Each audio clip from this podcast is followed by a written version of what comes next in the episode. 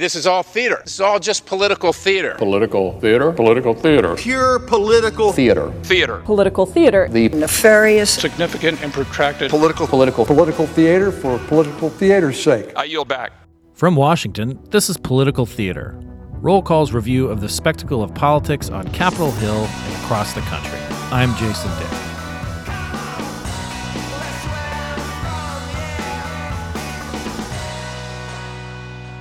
Errol Morris has spent his career as a documentary filmmaker telling stories as varied as the rhythms of a small town in Florida, to Stephen Hawking's theories of the Big Bang, and even how Defense Secretaries Robert McNamara and Donald Rumsfeld view their roles in political history, particularly in era defining wars in Vietnam and Iraq.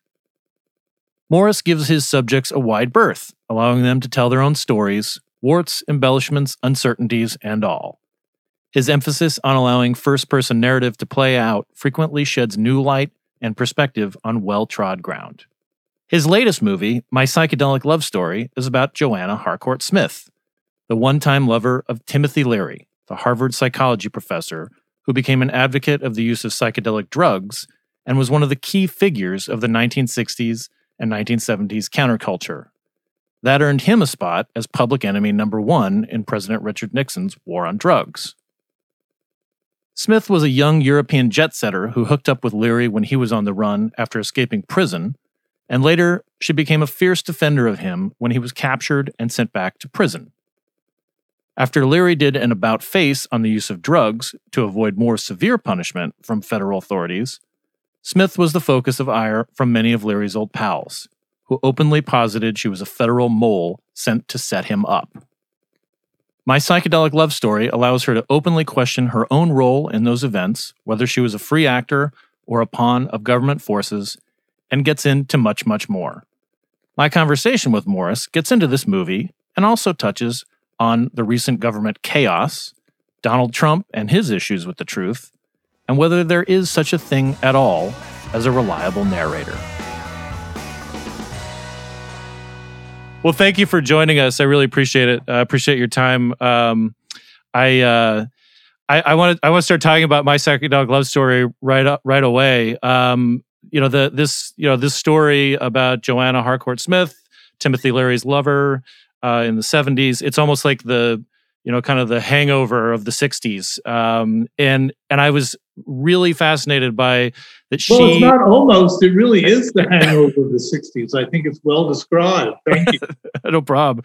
Um, and I was fascinated by her uh, saying, you know, to, to you that she had seen your uh, your series Wormwood on on Netflix, which is about Frank Olson uh, and his relationship to the CIA and LSD experiments and so forth, and his mysterious death. That she was uh, inspired by that to contact you. And uh, how did how did that happen? How did that come about?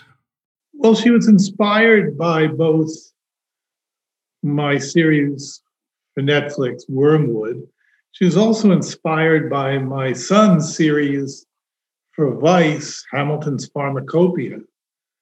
Um, and she was interested in both of us being involved. Hamilton was too busy actually working on the third season of his series.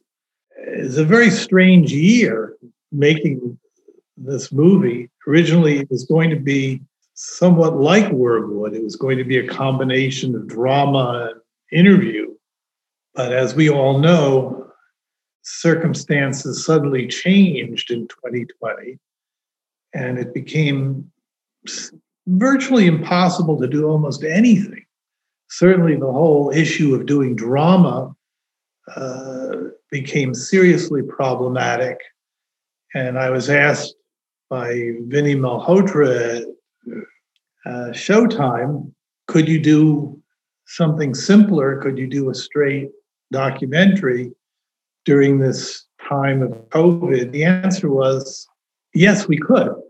It meant that a lot of the things I wanted to do, I couldn't do, but we could still create, I hope, I believe, a powerful story about Timothy Leary and Joanna and it is so uh, it, it's hard uh, it, it's hard to describe how bizarre a story it is. Um, with her you know she's this jet set european woman um, young woman and has this you know kind of torrid affair with him and then you know goes on the lam with him in europe comes back to the united states. He goes to prison uh, and then you know as then gets you know gets kind of scapegoated into being you know identified as the person who made him go to the feds made him turn uh, to uh, the DEAs and and become a, a narc and so forth. And it's just crazy. And I I just wonder though is is this the first time you've had somebody approach you because of something else you did about like some of you know another another project like this? Uh, projects have a way of piggybacking each other. I don't think this was the first time. I was very pleased that she contacted me I knew nothing about her. I read her book, liked her book, liked her, and decided that we should do this. Uh, and it turned out to be an even more incredible story than I had anticipated going into it. And it's a story for me which is ongoing. It's not over with. That's that was actually a, a great. Uh, it's a great segue to my my next question, which was, what what do you think this says about you know i mean we're we're in this really crazy time with government mistrust and um, you know a crisis in in the confidence in government itself what do you how do you think do you think differently uh, I mean, you've cataloged, you know, uh, government abuses and and you know put the screws to people like McNamara and and Rumsfeld, uh, you know, throughout your career. But do you feel uh, differently because of the last year, because of the failures of government, because of the you know the crisis of confidence we have in it like that how does it fit how does that storyline fit into what we're going through right now? Well people don't even know how this current story is going to end. We're still going through it. It's if anything an ongoing nightmare. To me people may view history as a series of conspiracies. I don't quite see it that way. I see history as chaotic um, you know, who really knows what's going on? Uh, who knows who's pulling the strings, or if any strings are being pulled by anybody? Uh, and the story is powerful. Uh, it, it, it's certainly a, a, story for our time, absolutely, because Joanna's asking a fundamental question. It's at the very beginning of the film. She's asking, Am I a free actor? I make decisions independently of anybody else to do this or to do that or to do anything? Or was I just a tool being used by various governmental organizations and who knows what else? To me, one of the reasons I like the film, I don't like all of my films, but I do like this film, is that it is a story of a woman trying to figure out herself who she is, uh, a woman trying to investigate herself, if you will. What was going on here? Right. Uh, was I a pawn or an independent agent? That's a deep question. It's almost like a Philip K. Dick question.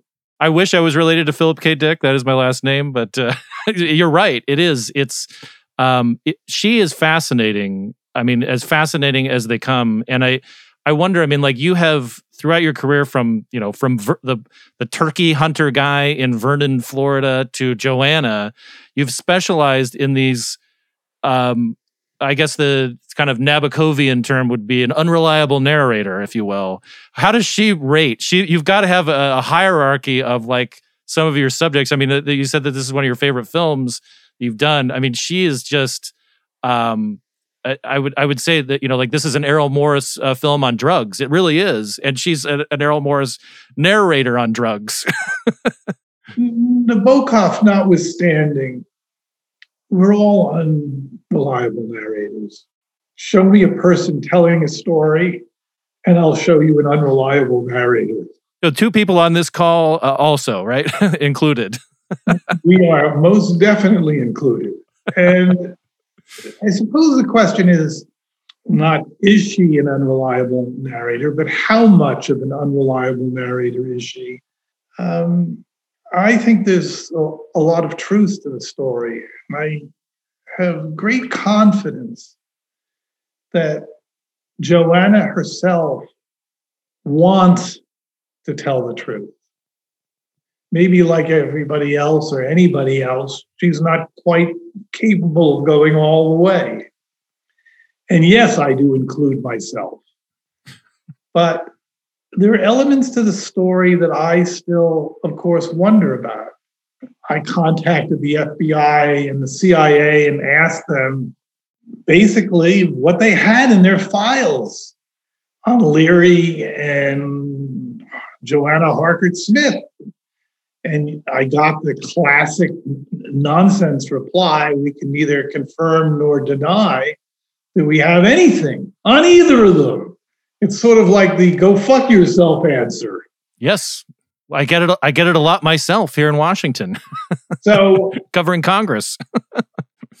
that perhaps is not easily answerable, although my guess is that she was being manipulated by Nixon and various federal agencies. There are many other questions that fascinate me.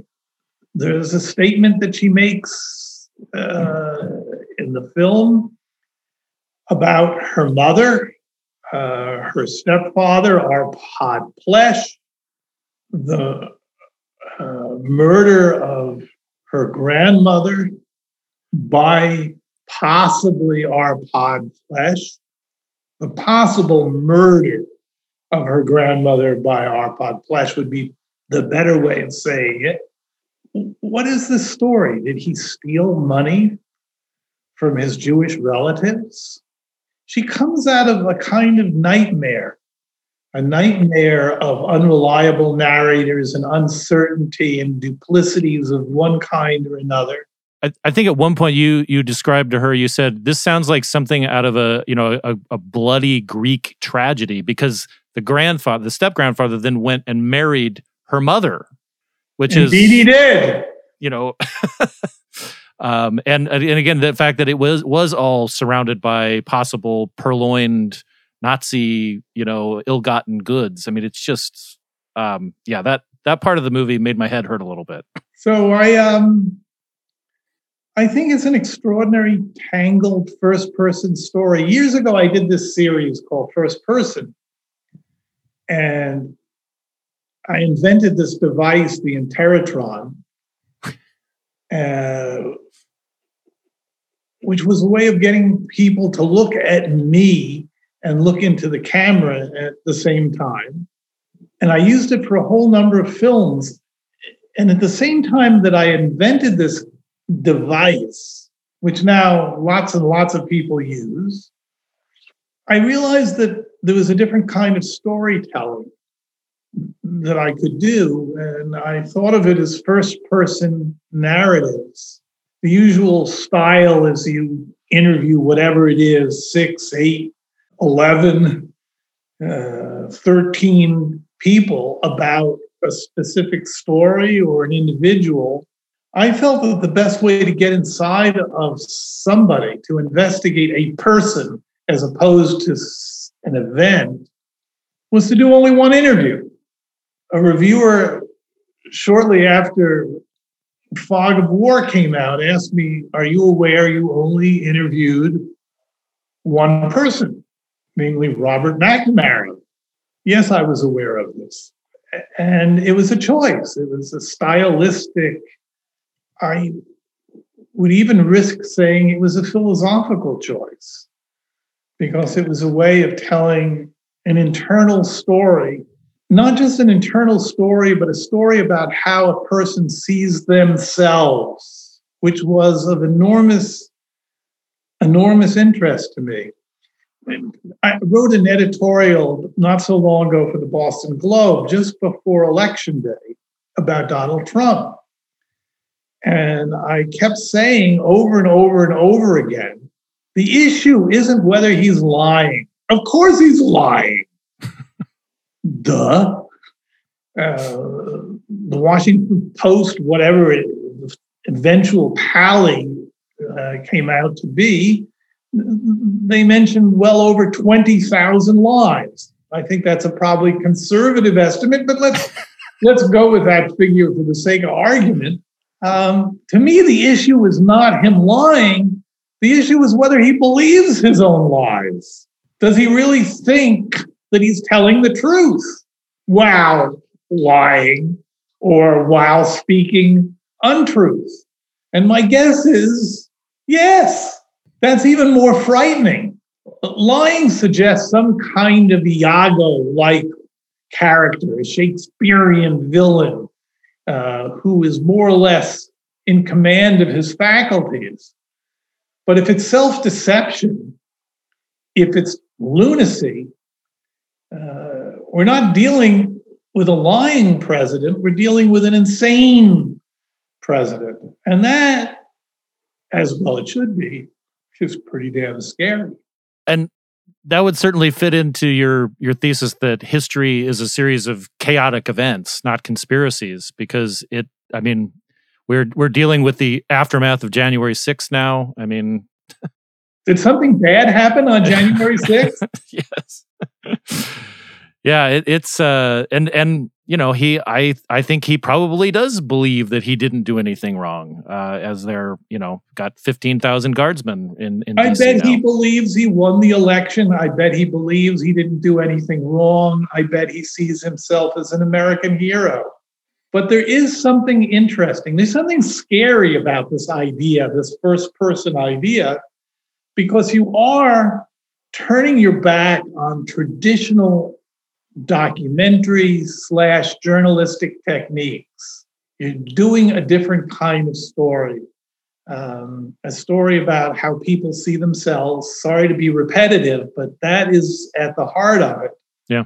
And I don't think anyone else does it. And I like doing it and will continue to do it, not to the exclusion of everything else, but uh, I was also enormously pleased that Joanna liked the movie. She died. She had terminal cancer. She thought she had beat. The cancer came back uh, this fall, and she died really weeks after this movie was completed. Uh, mercifully, I could show it to her, and mm-hmm. she loved it. The, week that she died, she watched it five, six, seven times.